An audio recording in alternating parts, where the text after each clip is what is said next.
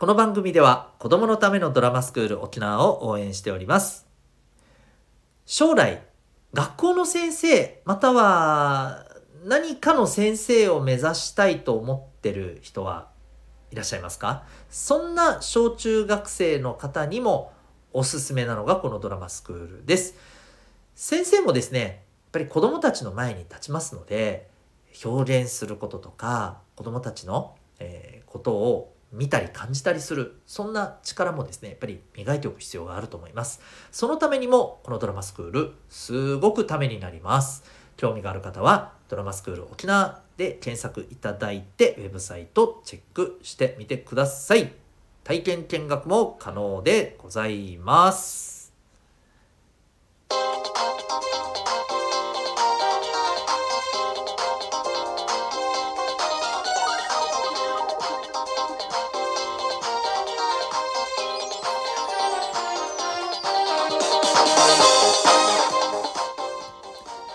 日々行動してますか？強みをコーチングで伸ばす。親子キャリア教育。ナビゲーターのデトさんです。小中高生が楽に楽しく生きるための情報をお伝えする。生きる力ジオ。今日のホームルームは中身を取れる人になれ。というテーマでお送りしていきたいと思います。その前に本日3月31日ですよね。明日4月1日でこのチャンネルちょうど1年を迎えます。振り返ってみるとあっという間だったなと思うんですけれども、去年の4月1日からね、えースタートしております。で、まあ、それをきっかけに、ということで、またちょっとお番組をリニューアルしたいと思っております。まあ、基本的にはですね、番組の名前が、はい、デトさんの君 the Next というふうに、えー変えていきたいと思います。まあ、実はこの君 the Next というですね、えっと、番組名、私が以前ですね、えーラジオ局で、はい、あの番組を持たせていただいていた時に、え使っていた番組名でございます。まあ、今もこの番組はですね、そのラジオ局で放送されているんですけれども、あのパーソナリティは違う方にね、えー受け継いで、はい、えーその形で番組、えーやっておりまして、で、やっぱりですね、あのーその番組の名前に込めてる思いって、やっぱりあのこの番組、皆さん小中高生の方に、えー、様々なことをお伝えしたいなと、そして役立てて、えーそしてこれから先のことにね、つなげてもらいたいなっていう思いは、やっぱり同じだなと思うので、うん、まあ、この1年間、私も初めてね、こういったことにチャレンジして、えーそしてまあこれから2年目ということで、改めて、えーこの番組名で、えーここからやっていきたいなと思っております。え中身もですね、まあいろいろ、あのまたちょっとこう途中途中でね、えパワーアップさせていったり、またあのライブ配信とかこういったこともね、え少しずつやっていけたらなというふうに思っております。えーこの放送を聞いている小中高生の皆さん、または小中高生の保護者の皆さん、えーまた応援いただけたら嬉しいです。よろしくお願いいたします。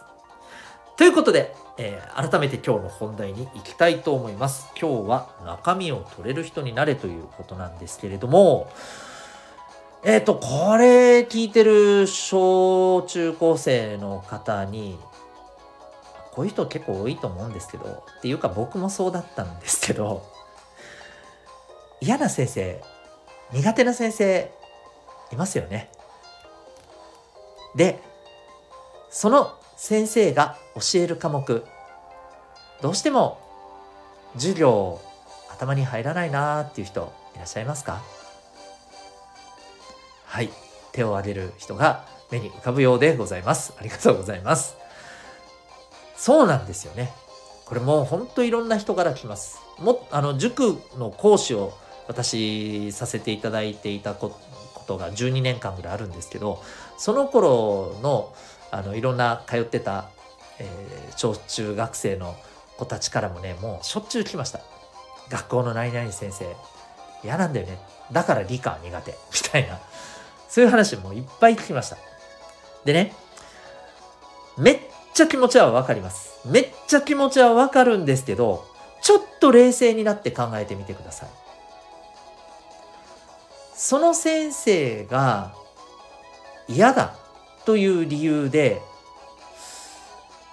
成績が取れない取れないっていうか取らないですよねこれ正直言うとだってその先生が嫌だから授業をまともに聞きたくないわけじゃない授業をしっかり聞こうっていう気持ちがあまり湧かないわけでしょ？で結果として聞かないわけじゃないですか。これって先生が嫌だからその科目の成績は取らない。いい成績を取らないっていう行動をとってるわけじゃないですか。これもったいなくないですか？気持ちはめっちゃわかりますよ。気持ちはめっちゃわかります。だけど先生変えるっていうのも難しいじゃないですか現実。でその状況にまあ諦めてるっていうふうにこれ受け取ることもできるんじゃないですか？どうでしょう？現実に屈してませんか？本当だったら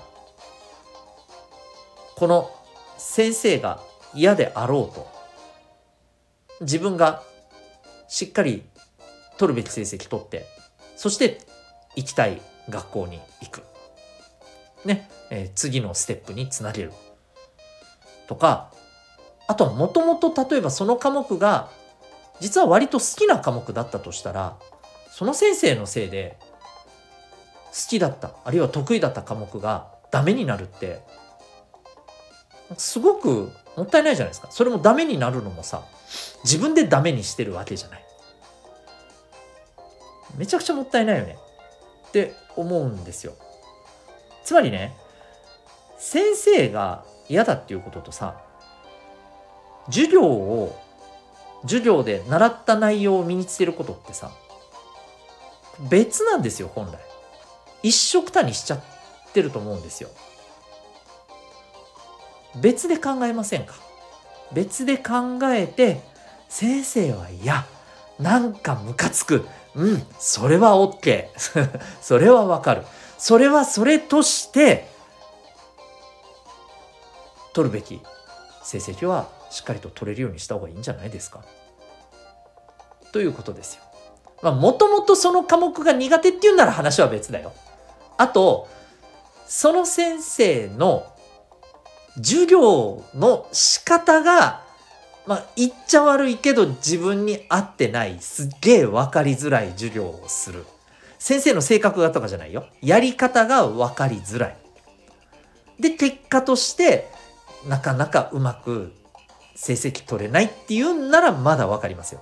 だけども今あなたがやってることがこの先生嫌だから授業なんか聞いてやるもんか結果としてこの科目が苦手なのは先生のせいだこれはちょっとおかしくないですかっていうかもったいなくないですか？気持ちはわかるけどもったいなくないですかと思うんですよ。これでその先生に対してなんか報復したことになります？変な話。なってないじゃん。うん。その先生、痛くも痒くもないよ。変な話。そんなことしたところで。あなたが損するだけですよ。むっちゃもったいなくないですか？なんか嫌じゃないですか、その方が。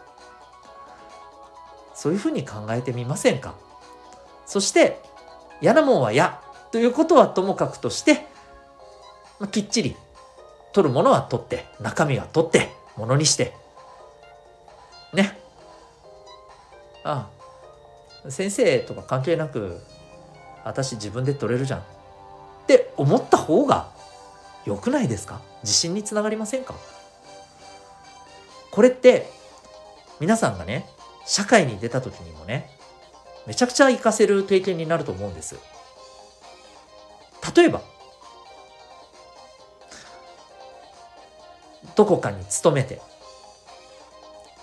であなたがえー、じゃあここのメンバーと一緒にお仕事頑張ってねって言われてそのメンバーの中に超絶合わない人がいた時にどうしますか？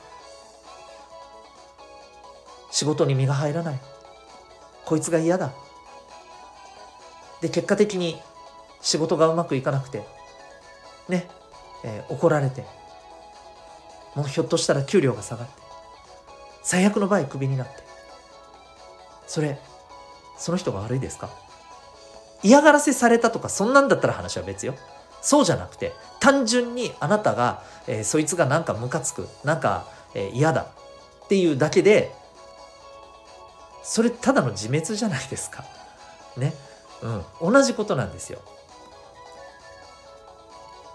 今言ったことが、えー、先生嫌な先生のところでもしっかりとね中身を取るっていうことができればこれはこの先社会に出てもいろんなところでいろんな人がいますんでね。